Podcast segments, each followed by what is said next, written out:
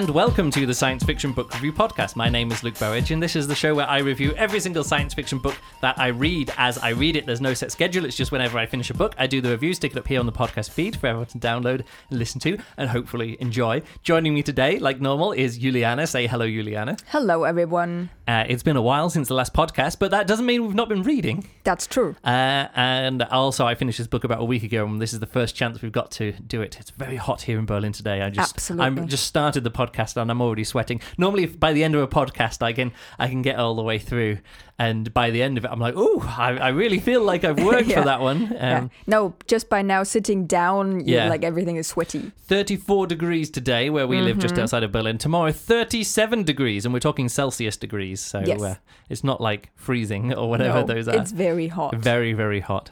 For, for Fahrenheit people, that's like 100 degrees, let's say. Yeah.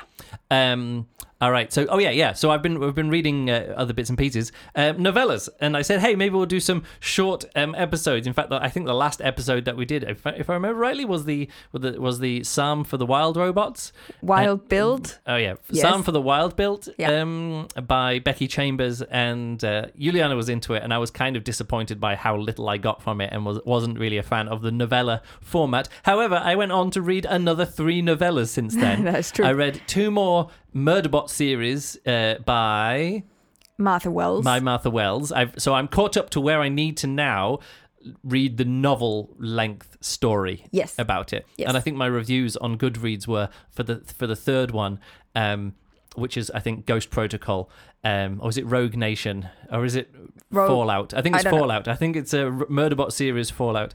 They all have exactly the same names as the Mission Impossible I don't. movies. Yeah, I, I was just about to say. Um, I don't know. I don't think it was called Rogue Nation I- because it- it- that no, is it's, it's Rogue Protocol and Yes. and Ghost Protocol and Rogue. So it's just Yes. taking words from um, Mission Impossible um, m- movies and then just like rearranging them and like, oh, that's a good enough title. You're like, you're just taking that words from Mission Impossible movies. So I said it's like a novel. I said my review of that. It's like it's like a novel but with just the action bits. Yes. Um, and then the next one, I was like, I think my review of it, it's it's just it's it's like a novel, but just the hacking bits because that third book is very heavy of hacking. Then I reviewed um the uh the book by uh, Elder Race. you read it, I sorry, yes, I re- read the read the short, uh, short the novella Elder Race Mm-hmm. by Adrian Tchaikovsky. Adrian Tchaikovsky, and that, weirdly enough, is a novella length story which felt like it had enough chunky stuff in there to actually be a novel. Like it felt like Yeah. there was enough in there for it to be a proper novel. Good but because I recommended you Yeah, yeah, to read this, really even though you'd Oh, previously read all the Should we do novellas. and should we do a um uh,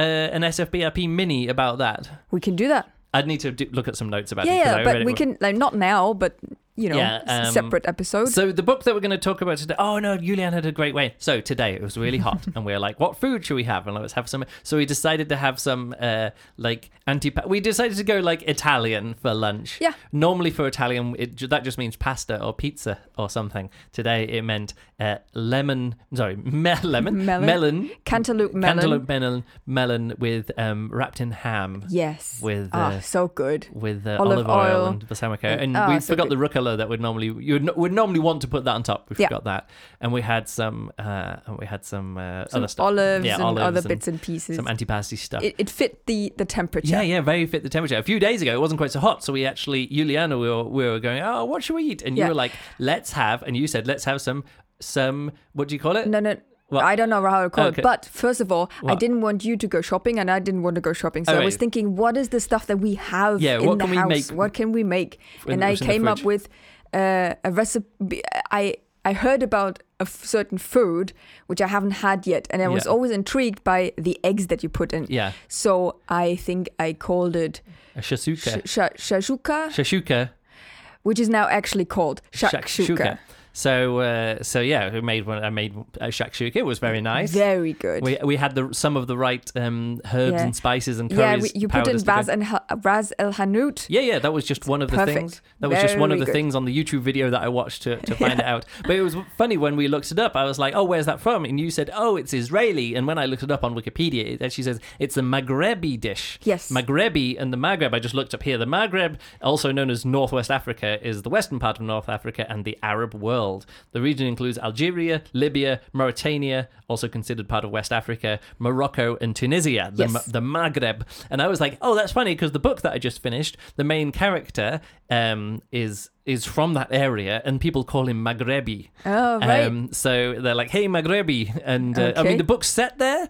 Yeah. Um, but uh, yeah, so it was quite funny to see. Oh, Maghreb, yes, of course, the Ma- the, Maghreb, the Maghrebi. Um, um, of course, I'm going to do some uh, some maybe racist sounding accents. I'm not sure. Either way, so the book that we're going to review today, we Is- we ate food. Theme, we we had a themed recipe from the other day when we had some shakshuka yes. which is like some tomato curry sauce with eggs, like poached egg. You po- poach the You eggs poach in, the egg the in sauce. the sauce. It's very good. Wouldn't say curry in it. No, no, but but there's you know there's curry bits and spices. pieces. Spicy, spicy, spicy. spicy, and very nice. All I right, so- just recommended cook cook shakshuka. So, so the book. Oh, I just realized all these tabs haven't loaded because I restarted the computer. So back in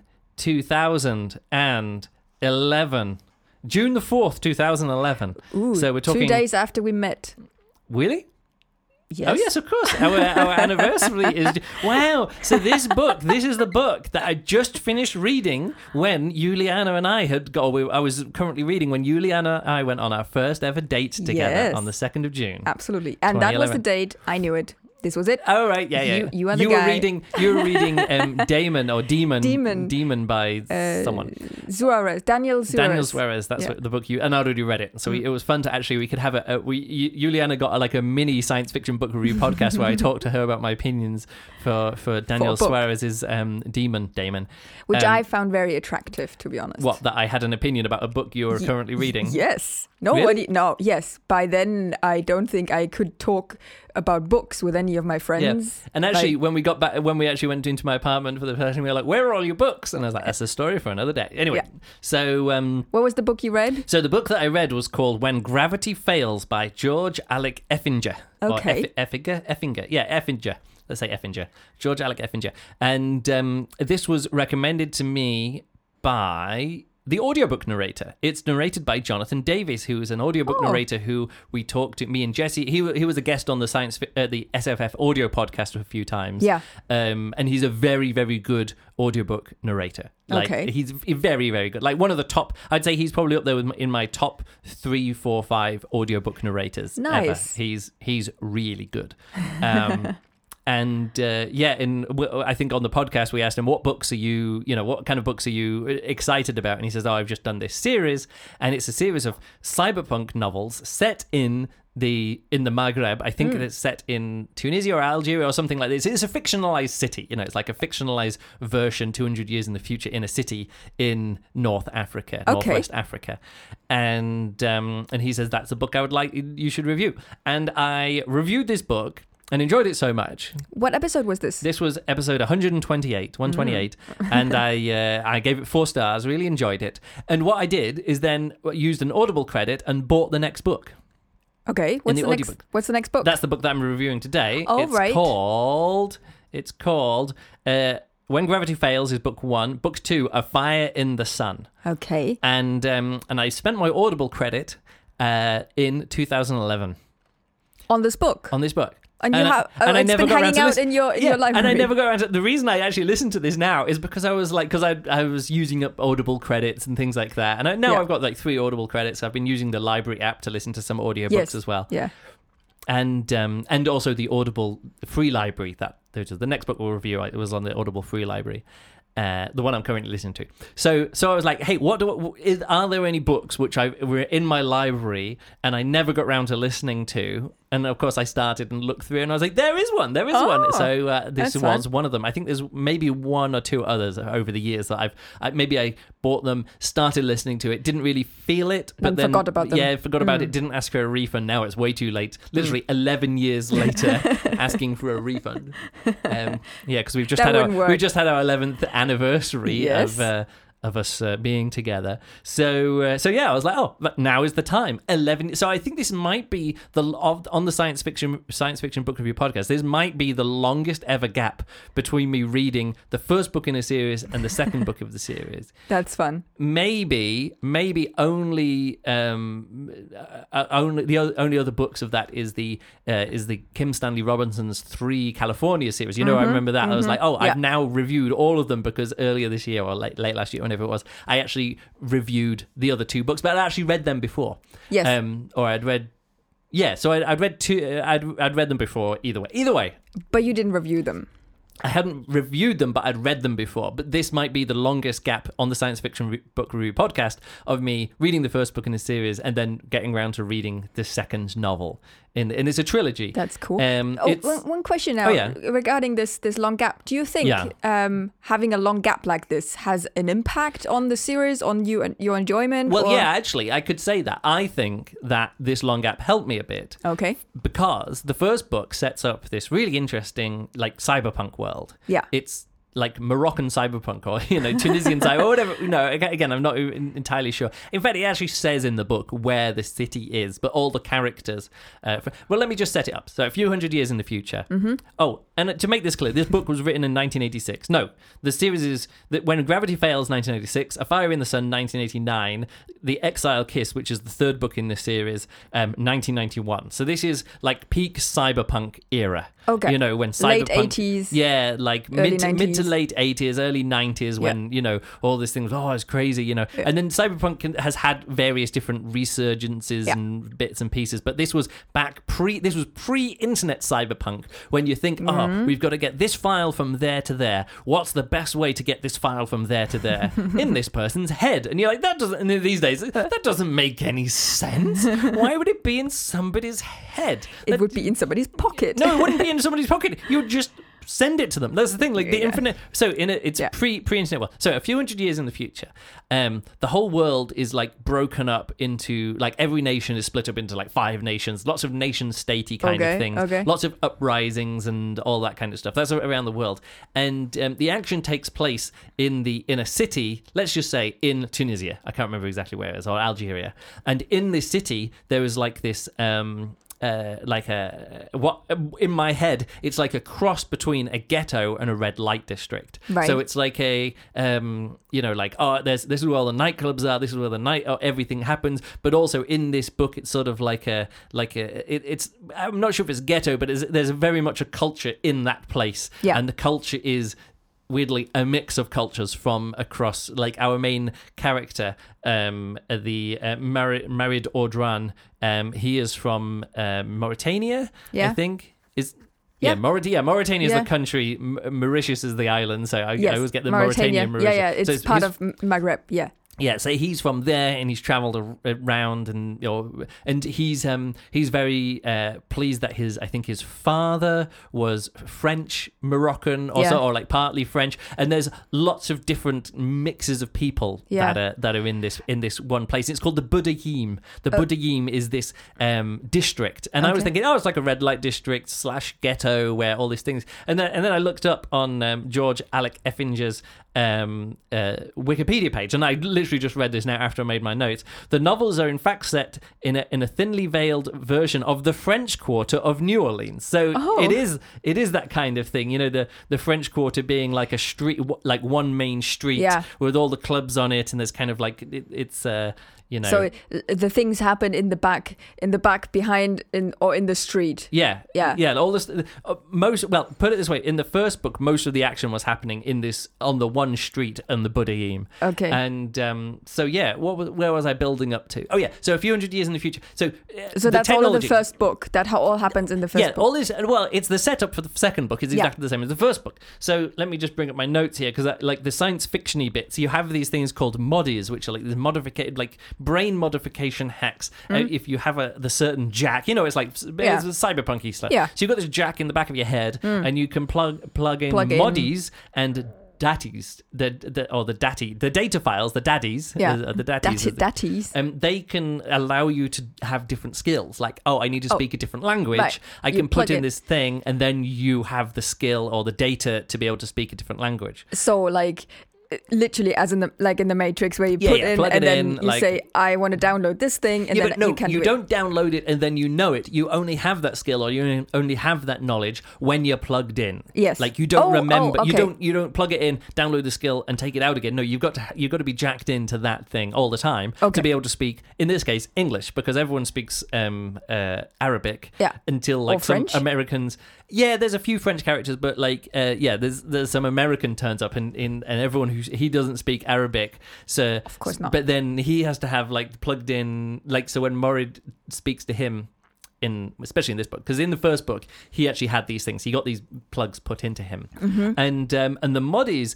are these things where you can load in other people's personalities that have been recorded from them. Oh, And okay. so throughout this book, there's this uh, there's these different like abilities. Like the daddies he's got this pain blocker daddy. So when he gets injured, he puts this thing in, and then he's like, "Oh, I, I'm actually okay," and he's not okay. He's completely fucked up. He should be in hospital, but Yeah. because he's got this pain blocker in, and then he takes the pain blocker out, and he's immediately like, "Oh no, give me all the give me all the drugs, Hmm. all of the drugs." So this Mm-hmm. book is infused with data jacking and moddies, and so oh, and the the uh, personality modifications are quite cool is that they got these different he goes to this shop in the Buddha and there's he can go oh I need this kind of thing like I'm being signed up to work for the police in this novel. And so he mm. says oh I need do you have any police modifications? So he puts him in and suddenly he's like ah. oh I've, I've got the character of the police but these are character based they're not actually skill based Yes. you know? Yeah. so so he can plug in that and there's another one called sage counselor where you plug it in and then you have the thoughts of another person. And there's this religious one that you put in as well. And weirdly in this book he kind of starts finding religion in a way or like appreciating religion by plugging in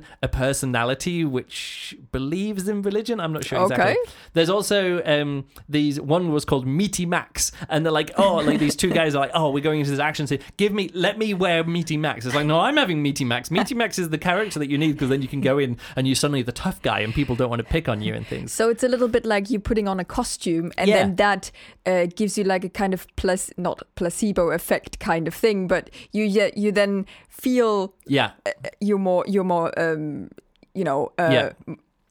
you feel stronger. yeah, feel and you- stronger. Yeah, yeah, yeah. Uh, people treat you differently when Yeah, you've got a different character. That's So yeah, you, you switch these. So this is like the main one of the main science fictiony kind of things in the book. Now, all of this was introduced in the first novel. Yeah.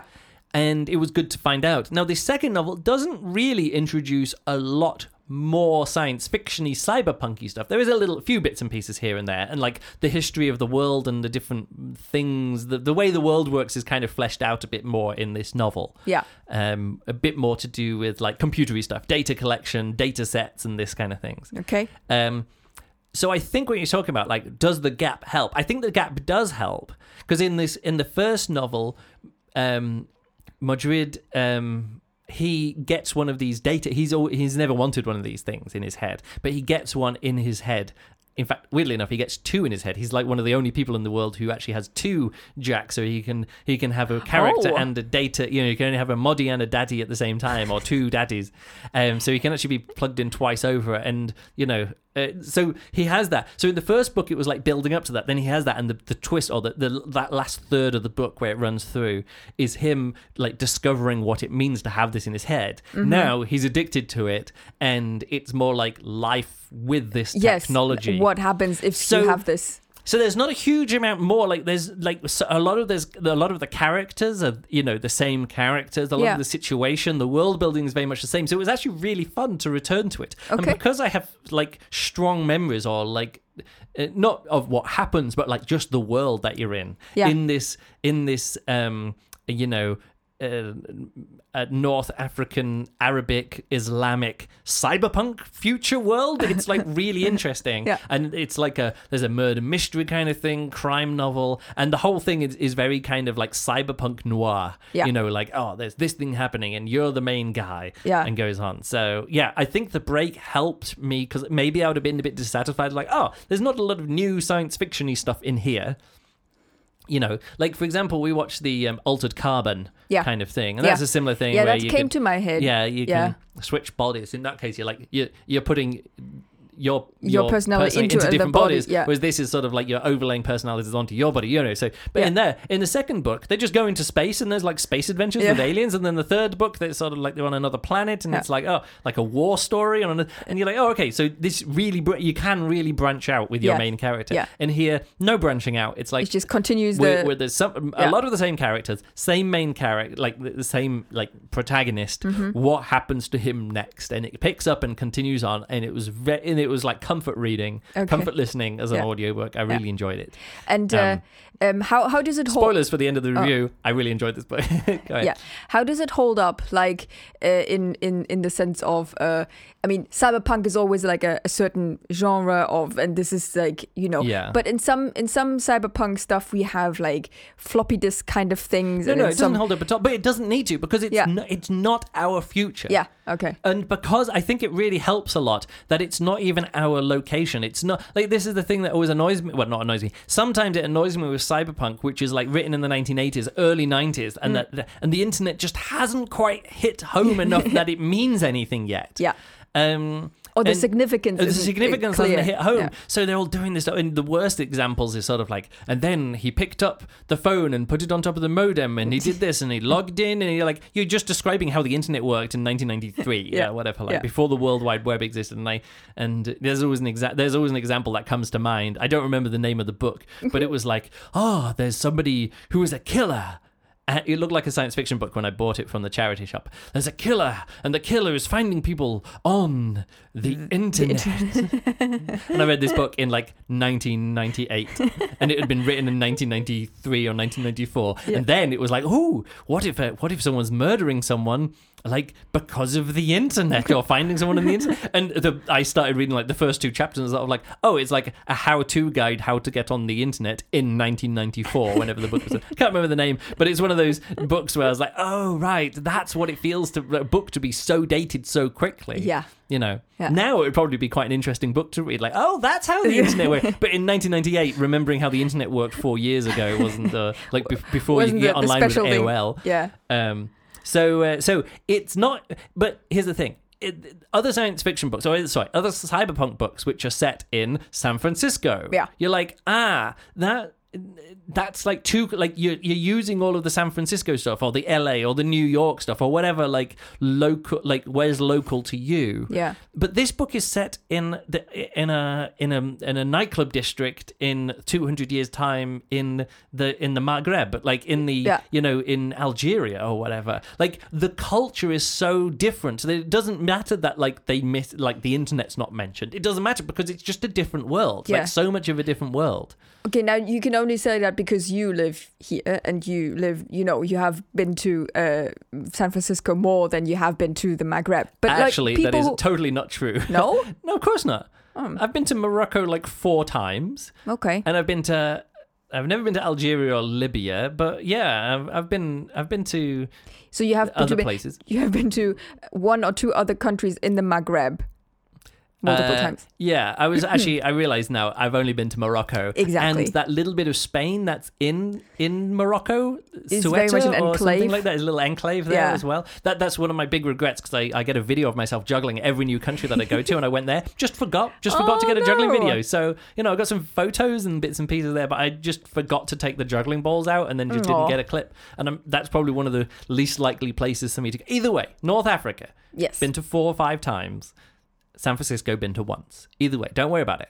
okay. Um, But anyway, it would be interesting to to to know if for for people who live there or are Yeah. French or um, live in North Africa yeah, or somewhere near. I don't know because this it- this was written by someone who lived in New Orleans, like, that- and he was really writing a fictionalized version of the French Quarter in New Orleans, transposing it across, and then bringing the language and culture and religion like back across. Like, I, I don't know, I don't know anything about George Alec Effinger, and he died like in 2002 or whatever. Okay, but we don't know why he said it in the Maghreb. I don't know, it's just, ama- it's just like a really interesting location. Why not? okay. Like, why maybe, not? maybe he was. Send it there. Maybe he visited maybe these before. days it would be a bit weird for like a white American uh like uh, like a white American science fiction author born in Cleveland, Ohio, to write something which is so specifically with the character. Like, because I don't know how uh, genuine it is. But then, like, I've read many novels written by people set in like London or whatever. by and I'm just like, that's not what that's not London. Like, do you know? Have you ever been to? You know, it's that kind of thing. Yeah. You know,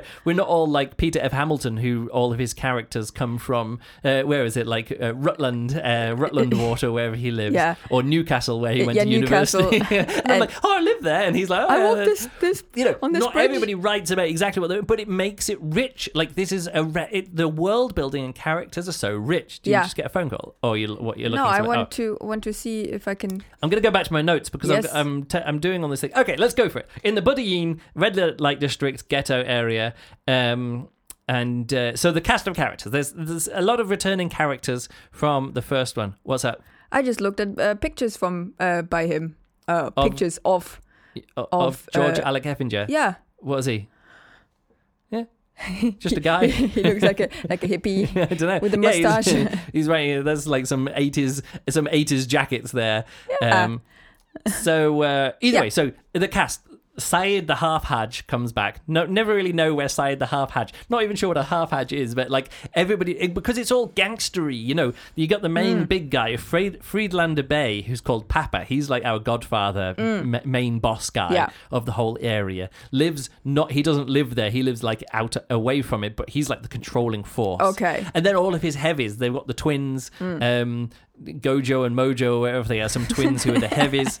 Um, Some fun and names. uh, then you've got uh, the, the the main big boss rival Abu Ad- Adil, um, who is from like the poor part of town, but is like the main boss, not in the red light district, but kind of controls everywhere else. Like yeah, kind of not quite everywhere else, but they but apparently the, the two big bosses are kind of divided the not them not just the city between them, but like the world because a lot of it comes down uh, where their money and their power actually comes from is data sets from failed nation states because all it's all hacking and stuff like Okay. that. And they're like, oh yeah, this failed nation state, and then the new government was like, oh right, what can we sell off? no, No? no. Like w- w- we don't have any data about any of our citizens.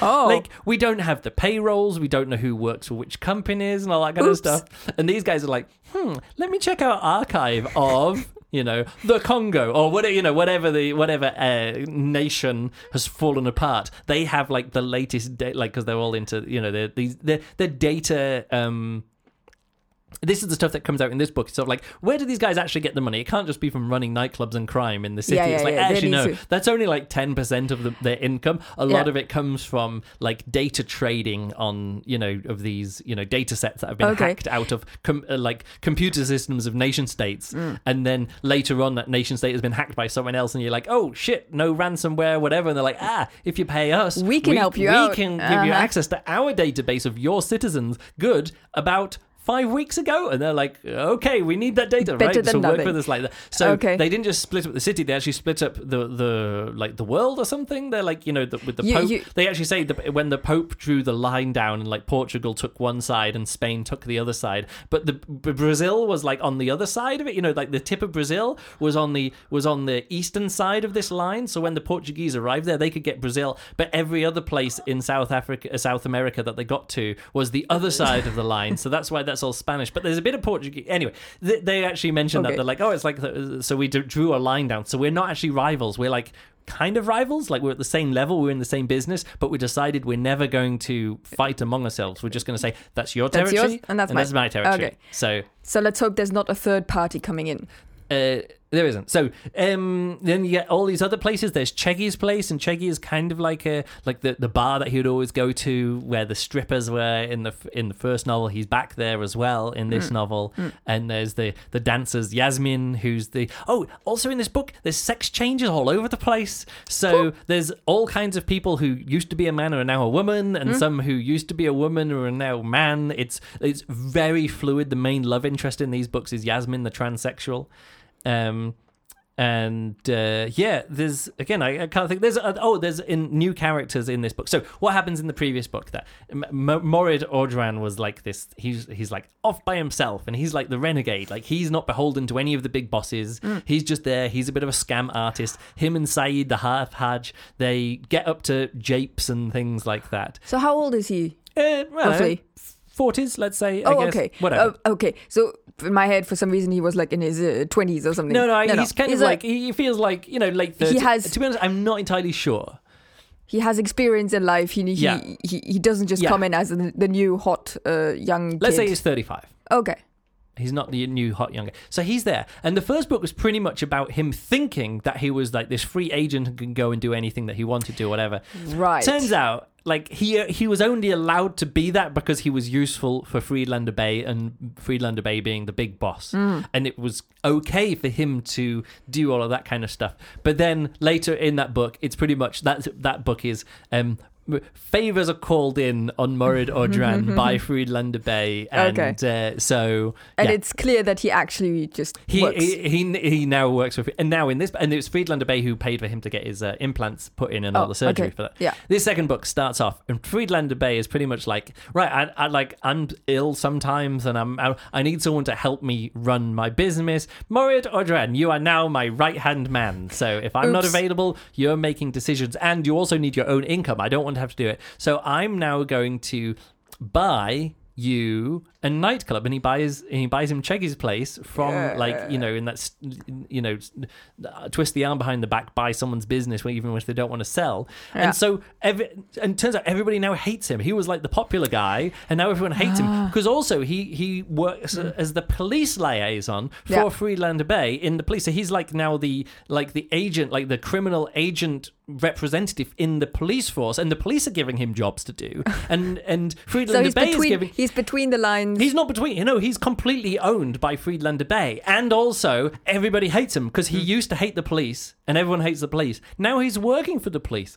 Everybody who hates Friedlander Bey, he's now Friedlander Bey's man. Everyone hates him. And also, he realizes, ah, Friedlander Bey is cutting me off from every single person I used to be friends with or could rely on or all my contacts. Like at the club, now I own the club. So everybody in the club, like the, the person who was my closest contact and the one of the one, one like the only people who hadn't rejected me Yeah. now reject me because now I own the place where they work and now they resent me for being a boss. And he's a terrible boss. And Oh, he's also yeah. a really bad policeman. Yeah. And he's barely competent, but he is the one who has been like has been chosen for to, to work for for whatever reason. for, for whatever reasons and things like that.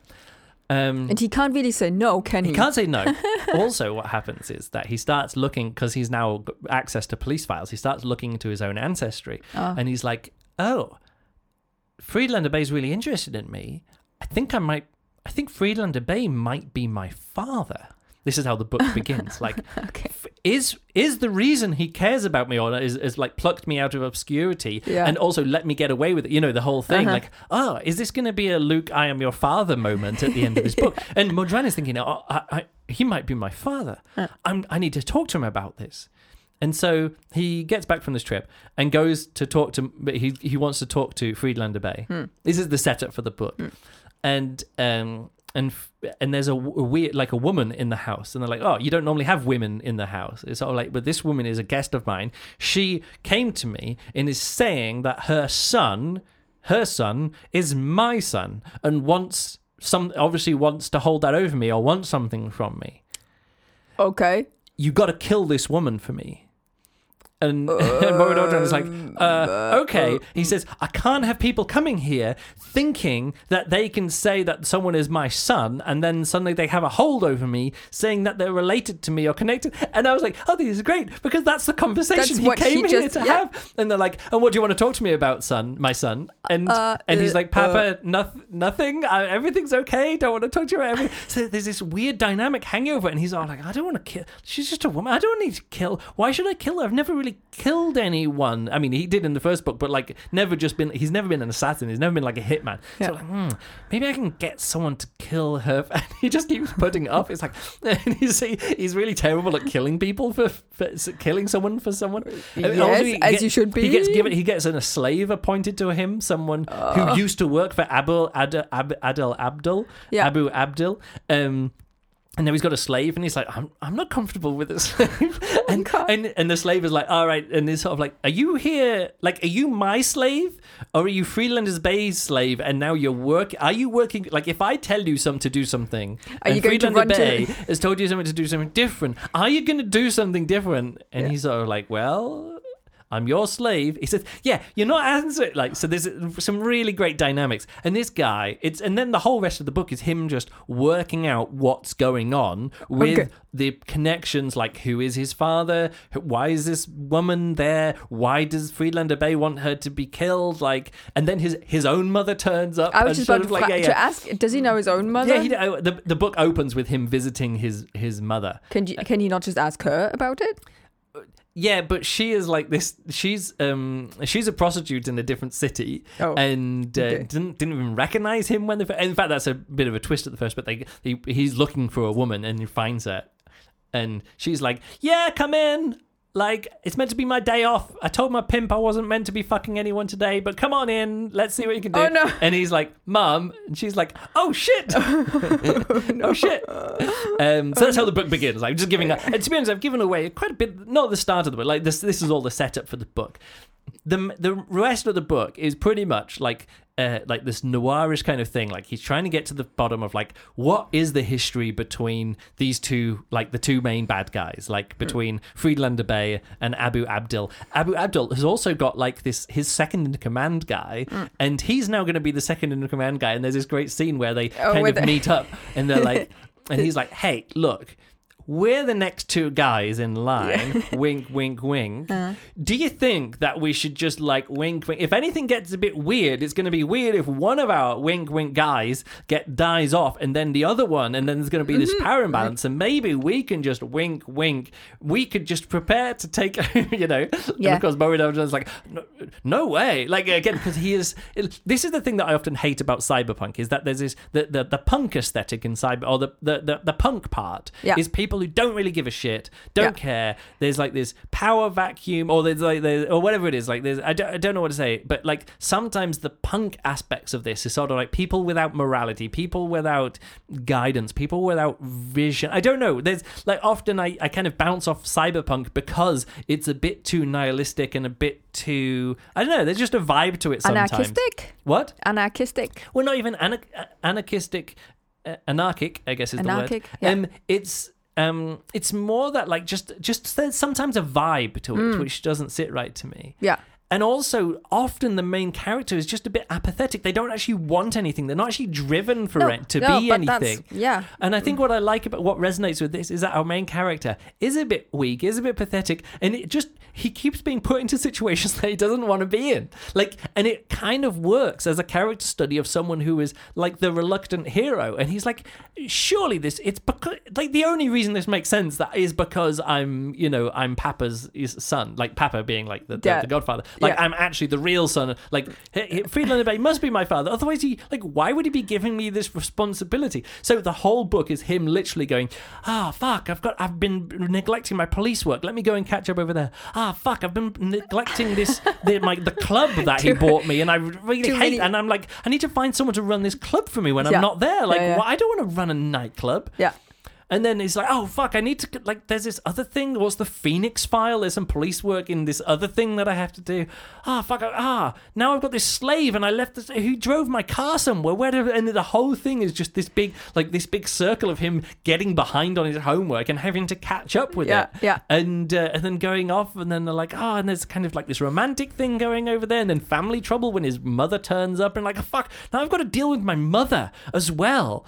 And he does that badly. Like pretty much, he d- he does everything badly at Yeah, least two because or three because times. it's too many things he Too can't. many times. Yeah. Too many times. Uh, But on top of this, he's putting in different personalities. So when he when he goes, oh, I've got to put in what did I call it, Meaty Max and Sage Counselor and these other things, and he's putting them in. What what's really good is the whole book is told in um, first person. It's all Yeah. first person narrative until he puts in one of the moddies, and then it switched to third. Then it switches to third person. So he puts in the thing, and it's sort of like Murray did this because there's this disconnect between Ah. what he he's suddenly like looking. He's like stepped outwards from his own personality and his own character, and is then kind of like more observing what decisions he's making, and it switches from first person narrative to third person narrative. Very That's clever. funny. It's really well, good. and in in my head, you could play really fun things about it. Though that if he puts in these moddy things, the moddies, and then he puts in the moddies for the obvious situation. Yeah. And it would have been way more helpful if he would have used them in the different Yeah. situation Yeah, yeah, yeah. where he Maybe he should have like done some cross casting. Yeah, yeah, yeah, rather yeah, than yeah. like the on the nose. Yes. Was it central casting? yeah.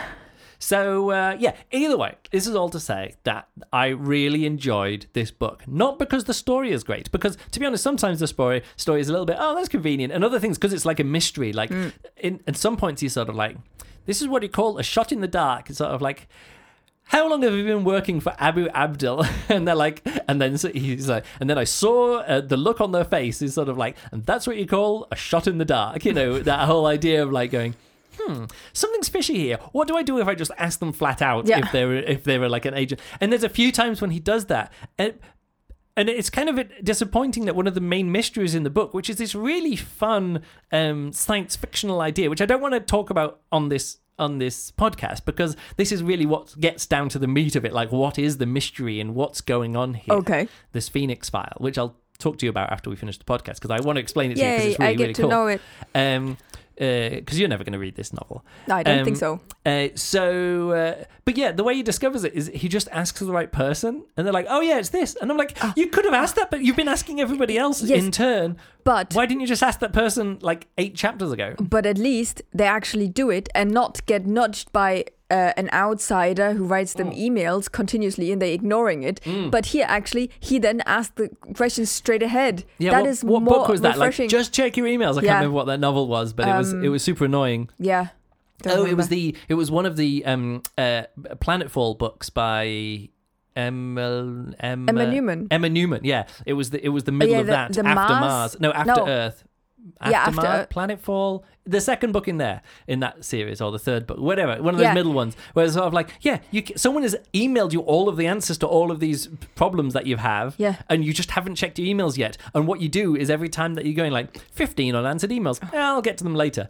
12 unanswered emails. I'm like, yeah, I'll get to my emails. And then at the end of the book, you like read the last emails, like, oh, here's all the answers that I've been looking for. No. Uh, unsatisfying. Yes. Um, pacing is a bit weird, but it, it moves pretty quick because he, he's moving around quite a lot. How long is this book? Um, I will now go over to the Audible page for this book. Uh, it is 12 hours and 43 minutes. So not a not a chunky book. It's not like a 20 hour book, you know, Yeah. but like a decent length Yeah. book. Okay. Um, And then who wrote it? Did it re? George uh, Alec Effinger wrote it. uh, no, no, no. Who read it?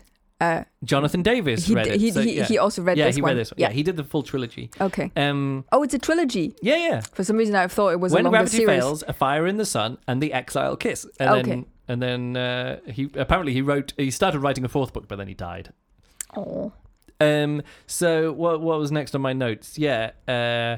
The pacing is okay. Yeah. Just like really fun characters, and I made a note here. It's very funny. There's there's a lot of comedy in this, and dark comedy, and also quite. It's kind of interesting to read comedy which is written by like an American, but like imagining what the what comedy would be like in the in Algeria in a in a Yeah. crime ghetto in Algeria in 200 years time. Hmm. So it it it's kind of uh, it, there, there's funny stuff, and also it's full of drugs. He's like on drugs most of the time as well. Of course. and it's I don't know.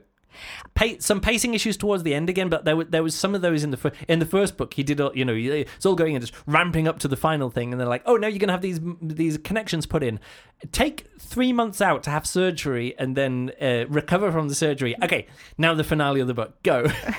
and there's a little something a little bit the same of this. Sort of like they get to this point and they're like, and then we could relax for a few weeks. Well, not him in this case, but like this other person who was injured could re- like recover for a bit and then do it. And you're like, ah, that would have been better to I don't know ramp up to the finale and then not have a two week break or three week break until we actually get to the finale where Yeah. the characters are just going about their lives. But it kind of it makes a it does make a bit of a difference because he's got a you know in that time where it's sort of like the the, the, the narrative fast forwards a little bit. It it, it, it is important that He has to go to all the different jobs and clear, well, yeah, up he- in the different. That's in the point of in the book where he's kind of getting on top of stuff, and Yeah. he is, and he's working better with the police, and he's working better as a right hand man of Friedlander Bey, and he's working better as a club owner, and He he's finally caught and up he's with working everything. better as oh he's he's a better son, and he's a better boss. You know all these Okay. different things. He, Yeah. he's got these little bits improvements, which is important for you know the end of the book. So yeah, some pacing issues. Funny, dark, great character, great character work. Uh, but yeah, I I kind of wanted a little bit more. It is like just more of the same. Like Mm. oh, next up in this thing. And I think if I was to read the third book, I'd be a bit disappointed if it's just all still set in the Budayeen. yeah. And it's but it is it would make sense that it goes somewhere else. no, but I actually quite like this because what I really disliked about um, the movie got The Godfather And what I really liked about the the, the series Breaking Bad is that The Godfather in the it's a massive novel, like a really chunky novel. But doesn't matter how long one movie is, it's it's not long enough for someone to actually be, oh, this is a good guy at the end, and then they're seduced into the dark side, and in the end, they're the crime boss. And how would you ever believe that the person in the start of the movie could become the person at the end of the movie? In a novel, you can do that. In a novel series like this, you can understand it. Like, yeah, oh, yeah. this guy, there's like some bit of a, a- a flashback to. There's a little bit more about his history in this because you know there's some family stuff going on there. Mm-hmm. So there's a bit more of like where like what he came from. You're like, oh right, yeah, I kind of do understand how somebody can go through these changes and do it.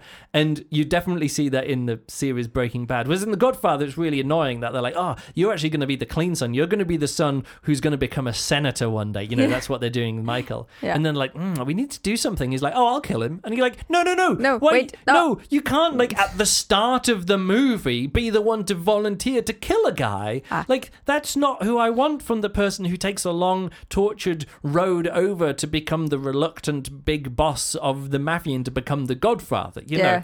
And that's that's the, most annoying thing that like in that book like ah, you know, I'd seen all these breakdowns of the the scenes in the movie like, oh yeah, he's in the bathroom and he's got to kill a guy and he doesn't want to do it and the sound design's really good as the train goes by and it really ramps up in the tension. And I was watching it, I was like, he volunteered to kill this guy. Like, there's no like, he's not under. He just said, ah, I'll I'll be the one who kills the guy. And like, ah, I don't like whatever happens in that movie and the whole like all the quotes in that movie where they're like, uh. Leave the no, what is it? Leave the gun, take the cannoli or whatever it is. You know, I was Uh, like, I have like literally no. yeah, you didn't make it to the end of the movie. I didn't make it because it's after just- the after the rape scene Oh. and the woman and the scene of the man punching his wife, you're like, eh, not into this no, anymore. It's just that. And the no. horse's head, and the, and the so- you know the, the line, "Will make him an offer he can't refuse." Yes. I always thought that was in my head. The offer that they were going to make him that he couldn't refuse was going to be something really clever, and it's not like, no, if you say no, we'll kill you. And I was like, oh, that's really annoying. Yeah, but that's what- the whole point. yeah, but I thought it's just these meat-headed people like killing everyone until they went at the end of the movie. It's all like, what do we do? We got to come out on top. What we do is we just kill everyone until Yeah. we're the only ones left. Yeah. And it really annoys me that like the Godfather is telling the story and everyone holds it up as this amazing movie, and it's about these meat-headed criminals of people I don't care about whose solutions are just ah, what I want you to do is If you I've got don't a do solution. that, I, we just kill this person. Yeah. like, ah, I wanted Yeah. the solution not to be just kill No, but- everybody yeah, until But they that's the whole point of yeah. mafia horse's head. We leave like the horse's head in someone's bed. Mm. You know, I always imagine that to be a really clever thing. They're like, oh no, we just there's this uh, there's this person and we're just gonna kill his horse because fuck him. And I was like, oh, I thought that was like the culmination of maybe in the novel all of these things are culminations of funny, like interesting storylines. But in the movie, it's sort of like, oh, meat-headed people just being violent and killing people as a solution to everything. Yeah. Uh, Anyway, I don't think so. Breaking but Bad has, is it tells the same story of someone who starts off and you're like, mm, is this person okay? What do they want? And it kind of gives some real motivation for someone to Mm-hmm. Oh, yeah. go through that. And this book, it's like talk about reluctant hero. They're like. You need to kill this person. I don't I know. Oh, no. Can- you've got these other people who are your your meat-headed murderer people. Why can't they do the? So it's somebody who is is I don't know. really this not is, wanting the job. this is this is noir gangster crime science fiction cyberpunk, Cyberpunk. it just it just works for me because the character work is good and it's like just interesting. I don't know. okay. Like it's not amazing, but it's Yeah. interesting and well written and well performed as well. Um, Jonathan Davis does some really great voice work in this. Um, I'm really impressed. I guess. For some reason, I have in my head that this feels like really something that couldn't be done in our times now. It feels a little racist to have this whole setup. Yeah, that's kind of what I was trying to get at and before. stereotypes. And, no, it's not stereotypes. No? it really it doesn't feel like stereotypes. Okay. Like i if I'd have looked up George Alec Effinger and he wasn't born in Cleveland and it wasn't like a white guy who lived in in uh, you know in in New you know, I, Orleans. I mainly looked him up because I thought oh, maybe he's a maybe he's a, yeah, look, a, it, a black the thing is, guy or like a yeah. mixed. But here's the heritage thing: I don't know enough about North African Maghreb culture Yeah. for this to mean, and because it's Yes. it's really removed, it's set 200 years in the future in a cyberpunk world. Yeah. it kind of it works. Like I don't again, if I was to read some science fiction, but maybe I should do. Maybe I should look up some North African science fiction. Have I read that? I'm not even sure. Like I've read quite a bit of other Afri- like African Africa-based science fiction and, Yeah. and stuff written by Nigeria. yeah, and- yeah. It seems to be all the science fiction I'm reading is out of Nigeria. um, Um, but yeah, it, it feels There's a bit like this kind of book um, works a bit better because of. I, I know it's weird to say this, but for the, just the, the ignorance of the white person, you know, Yeah. because we don't know or the things that we do know and think of when we think of Maghreb and North Yeah. Africa, it plays with that stuff. But I have no further knowledge than the, the stuff that I learned in school about it in French class. Yeah. Uh, so it's all the colonial Yeah, you white the ignorance. colonial stuff. Yeah. So here's the thing. Let's go just go back through some of these as well. That I just wanted to mention, like where like where the people are from. Look, we I read the Station Eleven by Emily St. John Mandel. And Okay. she she was from British Columbia in Canada, Yeah. and then moved to like Toronto, Yeah. and then lived in New York and um, L.A. And she wrote a book about an actor who had come from uh, an island in British Columbia, grown up in Toronto, Yeah. and then lived in New York. You know, so you're writing what you know about it. Yes. But again, that didn't that like you know I've been to some of those places, but that didn't really make it any more special or not for me. I'm going down here as well. There's um oh yeah Adam Oyebanji, uh, who I read. So he's Scottish and Nigerian. So Yeah. he, that was a space book, so it's not Yeah. really the same thing. Yoon Ha Lee, Phoenix Extravagant. Yoon Ha Lee is half. Korean or something, and Yeah. Phoenix Extravagant, which is a book I think we I stopped reading. I think you got to the end of it. Yeah. That was all Oh, based no, I, on I stopped also. uh, you didn't get to the end either. I can't remember. Don't Um, remember. but that was a book based on like magic, like fantasy magic based. In, in the way that I, I read it, and it turns out looking at it, it felt like you know Japan occupied Korea based science fiction fantasy kind Yes. of stuff, and that's what it was. Yeah. And, but it that didn't work for me any. That didn't work for me No, no, as a I'm- setting and things. I, I, and I'm not saying it's about what works or not works, but I'm saying is that I would not uh, feel respectful myself if I now base my story in a different culture, which wasn't your own which wasn't my own culture. Uh, that's that's ma- mainly what I'm talking about. Yeah, no, I understand. Yeah, if these days somebody wrote that book, Mm. uh, like set in Algeria, and they were a white guy from America, Mm. I think, yeah. Yeah, maybe it wouldn't even be published. I don't I even don't know. think like, so. it, w- if it did happen, it would come under so much scrutiny. Yeah. that this book doesn't. But weirdly enough, I think this book is just good enough that it kind of skates by those issues in my mind.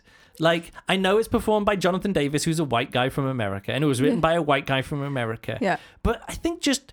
I know there's something to say about just like a high quality, like a, a quality, quality written book, which means I would, in this case, I don't mind that it's written by a white guy in America because actually it's based, like I see now, the the, the vibe of it is based in the French Quarter of New Yeah, Orleans. But you know why what I mean? didn't he base it there then? What do you mean? Oh, he could have just written this. He could have written it there. He could have written about the French Quarter of New Orleans. yeah, yeah, exactly. And it wouldn't really have changed. No, it would have changed everything. Literally, ev- this book is infused with the religion, the culture, the diets, the accents, all of the different mixtures of people who come Hmm. there. Like there is an American who turns up, Mm-hmm. and they're like. Like America isn't the superpower anymore. you know what I mean? Yeah. Like they're just it, it just isn't this. Yeah. You know. No, I get it. I get No, it. I, I But- understand your, and I also listening to it now. I was like, you know, I uh, and in reading the book, you know, I was I was more conscious of that. Yes, Definitely, yeah. like ah. Yeah, this is weird to read something which is, but I, I know it just comes from you can just see the care in it, and even if it Mm. isn't accurate, again, it's a world which is removed enough from Yeah. our current situation. I mean, it's situation. in 200 years. Yeah, if you just say, look, this is a cyberpunk world 200 years in the future, you're Yeah. like, ah, okay, that's totally fine. That in these other cyberpunk books, all of the details of you know where is it we were talking this about this before with um with uh, babel 17 no what was it the um mm, I i'm don't gonna look it up i'm gonna look it up here what was it called Ah. uh, the other one by Samuel R. Delany, and I've lost it. Ah, well, No. wha- whatever that was. You can Um, sort by author and yeah, find it. yeah. Don't- Einstein intersection, not that one. Babel 17. Uh, where did it? Where's Oh, the yeah, other one? Oh, Nova. Here it is. Nova. Nova. Yeah. That was a book, and we we were finding out where the, the lineage of like in in this book, like in in Neuromancer, why is this character from like why do they visit Istanbul and why is Oh, this yeah. character from Istanbul? It doesn't really make any sense Yes. there. And you're like, oh, it's because And why is he called that way? yeah, and it's because in Nova by Samuel Al- Al-Delany, they go they go to you know Istanbul Mm. because he was on his grand tour of Europe and had visited like Rome and Yeah. Athens Yeah. and Istanbul. Like he was he was writing as as he went along. He was like writing his diary at the same time as writing the novel, yeah. and then was like, oh, I'm like on my own, you know, my own Odyssey. Or no, no, it was the. um uh, Argonauts, wasn't it? It was sort of like, oh, now we're going to Yeah. go through the Bosphorus and Yes. do this thing. Yeah, so there's the re- you know, it feels like there's a reason there, but like y- you know, Samuel R. Delany was putting in some other cultures in his books or whatever. But you know, it's it's, it's a weird cyberpunk. In that case, that 900 years in the future, I think you can yeah. you can get away with a lot more when it's not like if this was a, a fantasy novel based on whatever, you know, Yeah. uh, like and it's based on like the culture of the place or like the, the legends or like oh what was it like to grow up there as a child and then i'm going to infuse Yeah. that into my own science fiction Yeah. or my own fantasy but it doesn't feel like that what it, what this is this is a cyberpunk noir like crime book and that's that's kind of all very american Yes. and this is like a different Yeah, setting yeah. for a very american style of fiction it it feels a bit like I I have never seen Casablanca or any of the or this this kind of movie. Yeah, But it's like uh, hundred percent filmed in the Hollywood studios. Yeah, like it's, it's nothing totally. to do with no, actual no, no. Casablanca. it's, it's a love story. I, I don't know. You've is never it? seen it. I never seen it. Right. Uh, anyway, We but should watch it sometime. It's this it's this kind of thing where you, I have in my mind a guy with a with a with a with a hat and a Yeah. trench coat and Yeah. looking around the corner with a his his cigarette in his hand and then Yeah. you know this kind of Oh, you you talk about noir stuff. Yeah, yeah. Well, yeah, that's that's less so. That's not so much Casablanca. That's more Maltese Falcon and these other kind of things. So what this comes to my head. Um, but yeah, I mean, we don't know. You read the um, what was the the Nigerian science fiction with the with the alien underground and it pops out in uh, different places. What was that called? You read it as well. It- An alien underground Yeah, that yeah, pops yeah. out. Yeah, yeah, yeah. It's it was based in um, An alien under. Wormwood. You remember Wormwood? The rose. Sorry, Rosewater. Yeah, um, Rose. Oh, yeah, but this is like there's a big cupola and Yeah, yeah, yeah. But that's written by Tade Thompson, who's from Yeah. Nigeria, and there's some in like sim- some of the similar feeling in that because there there is sort of like oh there's the instead of it's like one street there's this ring city that goes Yes, around yeah. and there's sort of like this oh there's kind of like crim- like a criminal activity at the same time as official activity you know that kind of Yeah, stuff so so yeah there is some various vibes but I don't know But yeah, I feel like it, that felt like somebody who really knew what they were yeah, yeah. writing about. Maybe. Uh, and I could trust it. Yeah. But then there was other. I think it was N.K. Jemisin wrote a book, and I was I read this entire fantasy book, and then I was like, oh, I should listen to the introduction to it. And she's like, and now I'm going to do fantasy based on Egyptian stuff, and I was like, oh, Okay. right. And I finished the entire book and hadn't picked up on any of the Egyptian stuff. I was like, maybe if I'd have known that this was meant to be Egyptian sci-fi before I started reading it, I might have got a bit more out of it. Uh, for fantasy. me, no, sorry, fantasy. Because for me, it just felt like meh, fantasy. Like it, just because she put in some weird names and some different Oh. names of gods or whatever. Like I didn't, I didn't pick up that it was any it w- that the that the fantasy was rooted in a place Okay. specifically. It's just because I, I don't know enough about ancient Egyptian names that like I had picked up on like the name references. Yeah, I might have. What was it? Maybe what? Uh, What, what, what, what was it? Is Let it the, quick- the city we became? Nope. No. Um, Uh, uh, what did I tell you? mhm. Luke is now searching his own website. Maybe it was the Killing Moon or the st- yeah, maybe the Killing Moon. I don't. I honestly can't remember. Yeah, I think it was the Killing Moon. Uh, Luke reviews The Killing Moon by N.K. Jemisin. Yeah, there's not even a pyramid on the front, so I didn't even pick it up. the pyramid. If there'd been a pyramid on the front, I'd been like, oh, probably some Egyptian No, but there's a few of these books recently where there's been like, oh, this is a fantasy book set in Mayan culture or something Mexico, something something South American, and there's Okay. there, a few of these books have been listed on the uh, on the um, you know, on the Hugo Nebula Award lists. Yeah. And I haven't read them because, like, I'm not actually that interested. Like, for me, a selling point isn't, oh, this person was originally from Mexico, and now they're going to write a, a fantasy story which brings in some of the tales of Mexico. The thing is, I don't have any connections to that. For me, it would be like reading that Egyptian book, not having any connection to Egyptology or the, the like the legends and the, the myths of ancient Egypt. Yeah, like I- you've got to doesn't- do the work as the author. You can't let me like if if that's with Western stuff, if that's like you know Brothers Grimm or British story, but I had that with the the book Pavane, where you were like, "Oh, I don't get it," and I'm like, "Oh, this is all British like folk Yeah. stories and Yeah, yeah. religious stuff and fairy stuff, which is all in the background of like British." culture but like deep like Yeah. deep background Yeah. we have sayings that mention these things you know and nursery rhymes that mention these things but, I'm not so some- much talking about what then you as the reader um what what your connection Yeah. to that yeah it's the is author's connection but it's the author's connection and they they know really what and they res- no, not respect it in No, a different way but no, totally if you you know you just I understand. I understand the nebulous feeling that you're trying Yeah. to convey here, and I'm also trying to talk about other nebulous. I'm not saying that you're wrong in anything. I'm saying yes, this book written now. The author would have to do a lot more work and a lot more explaining. There'll be a lot Yeah. more questions asked about this and a lot more scrutiny. But what I'm trying to say is that that doesn't mean that when an author writes a story Mm-hmm. uh, which is influenced by their own culture or their own ancestry or their own culture, that it's necessarily good. No, of Because course not. It also Of has to be a really good novel for me to actually enjoy it. You, And it- a good story. And, comes- and Phoenix Extravagant by Yoon Ha Lee wasn't good enough to get me even interested in like you know uh, uh, Korean folk stories or folk magic or all that kind that of stuff. That was just not for you It wasn't uh, for me. but M- But it wasn't for me, not because I'm not interested No. in Korean stuff or No. Korean history or the occupation of Korea by Japan or whatever. Yeah. Like, it isn't that. It's much more that it wasn't a good book. Yeah. Like, this, the character was that were boring and flawed, and the story didn't make sense, and the interesting stuff seemed to be happening w- but with and by other people. yes You know. yeah yeah And there's other stories which are set in a culture where the thing, you know, like that's why I say Rosewater. Like I really enjoyed that because it felt like ah, right, there's stuff going on here which isn't quite making sense to me, but it's reflecting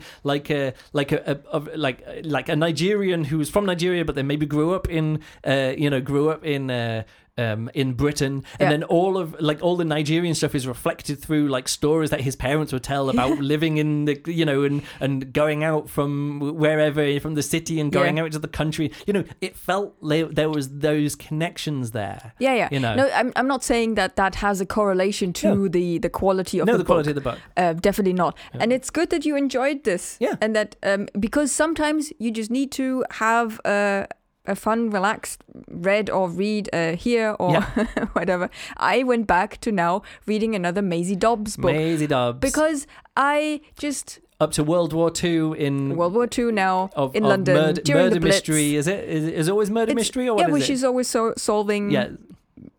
things. Well, I you've still got another two Maisie Dobbs books after this, and I've still got Yes. one more, Marid Audran. Here's the thing. yeah.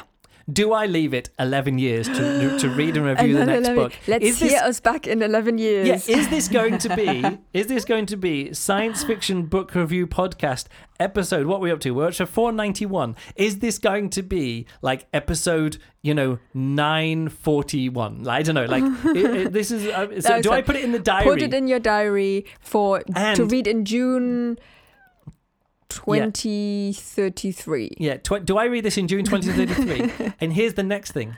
Do I spend an audible credit on it now? Here's Yeah, the joke. get it. Is it going to be Leave a it joke? in your Is it going to be the joke? Yeah. That I read this book in 11 years' time Go for it.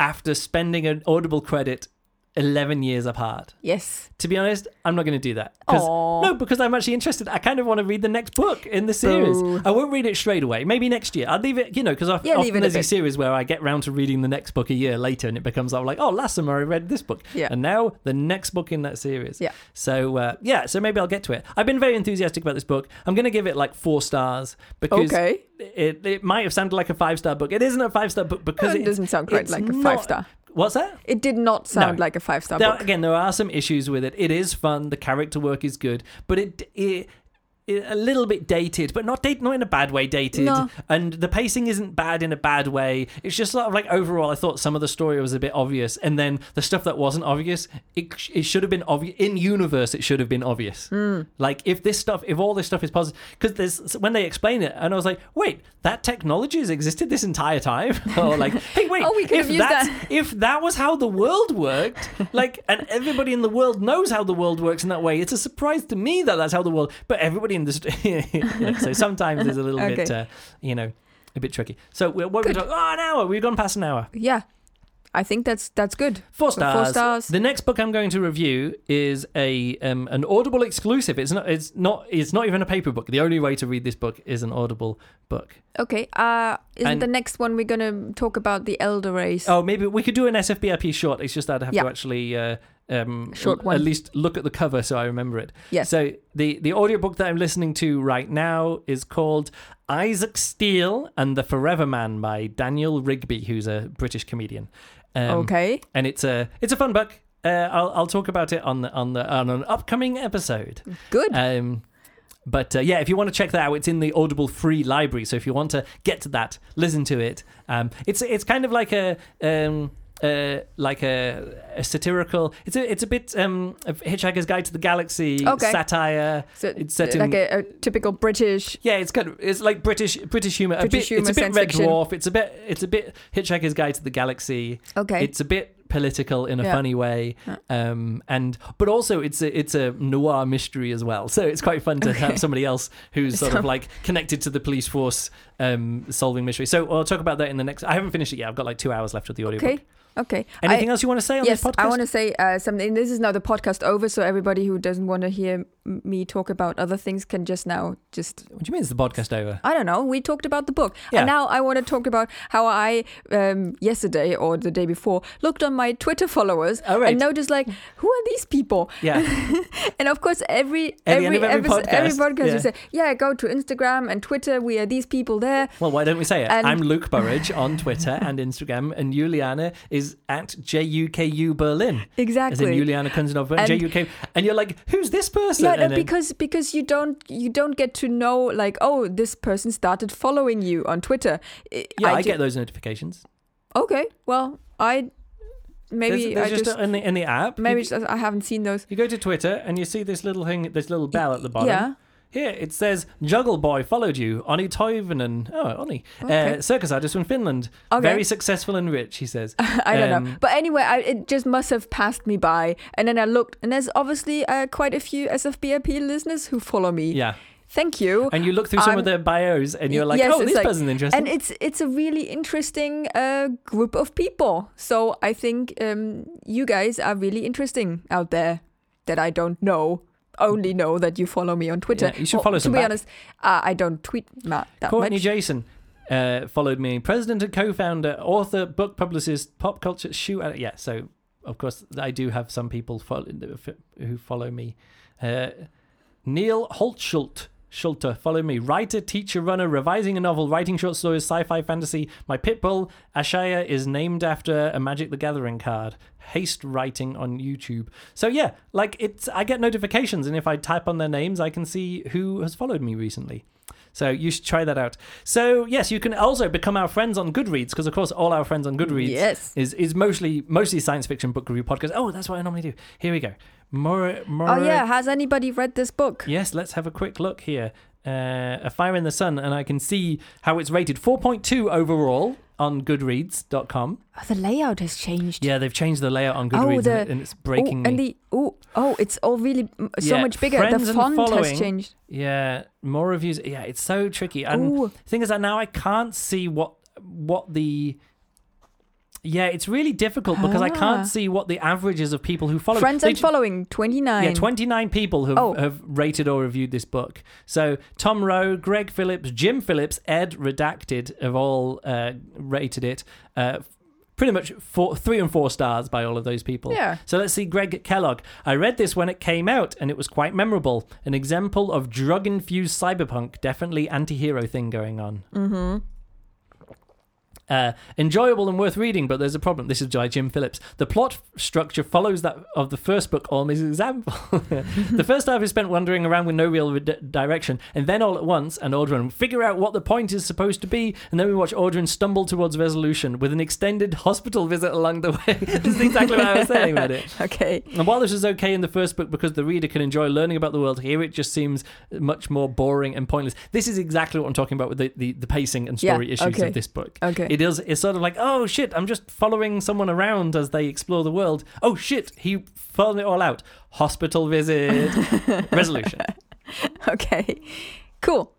Well, anyway, so you can follow us on Goodreads. and- uh, suggest books there. Yeah, and also suggest books in the books I would like to see reviewed chat thread discussion on the SFBRP listener group discussion forum on Goodreads. So just when you sign up for Goodreads, become my friend, become Juliana's friend on Goodreads. You can find Yeah. us just by typing, and then go and find the SFBRP listener group. Not so much chat there this past few weeks, but we've Nope. been we haven't been busy with the podcast Yeah. because I've been I've been reading so many things happening. Well, also I've been reading novellas, which I've not been reviewing. So True. I've pretty much ticked off all the novellas that I found in the in the Berlin library system in the library app yeah, that yeah, I yeah. had. You got yourself a library Yeah. Card. so uh, and I t- and I ticked off the the um, novellas that I wanted to get to there. Hmm. Uh, yeah, so the, I've, I've only got two hours left of my next audiobook, and yeah, let's maybe do a, an SFBRP short about the Elder Race because do it. I enjoyed think- that. Yeah. Although now saying that, I can't actually remember that much about it, like straight away in my head. But I did make some notes, uh, Good, thinking that I might notes. review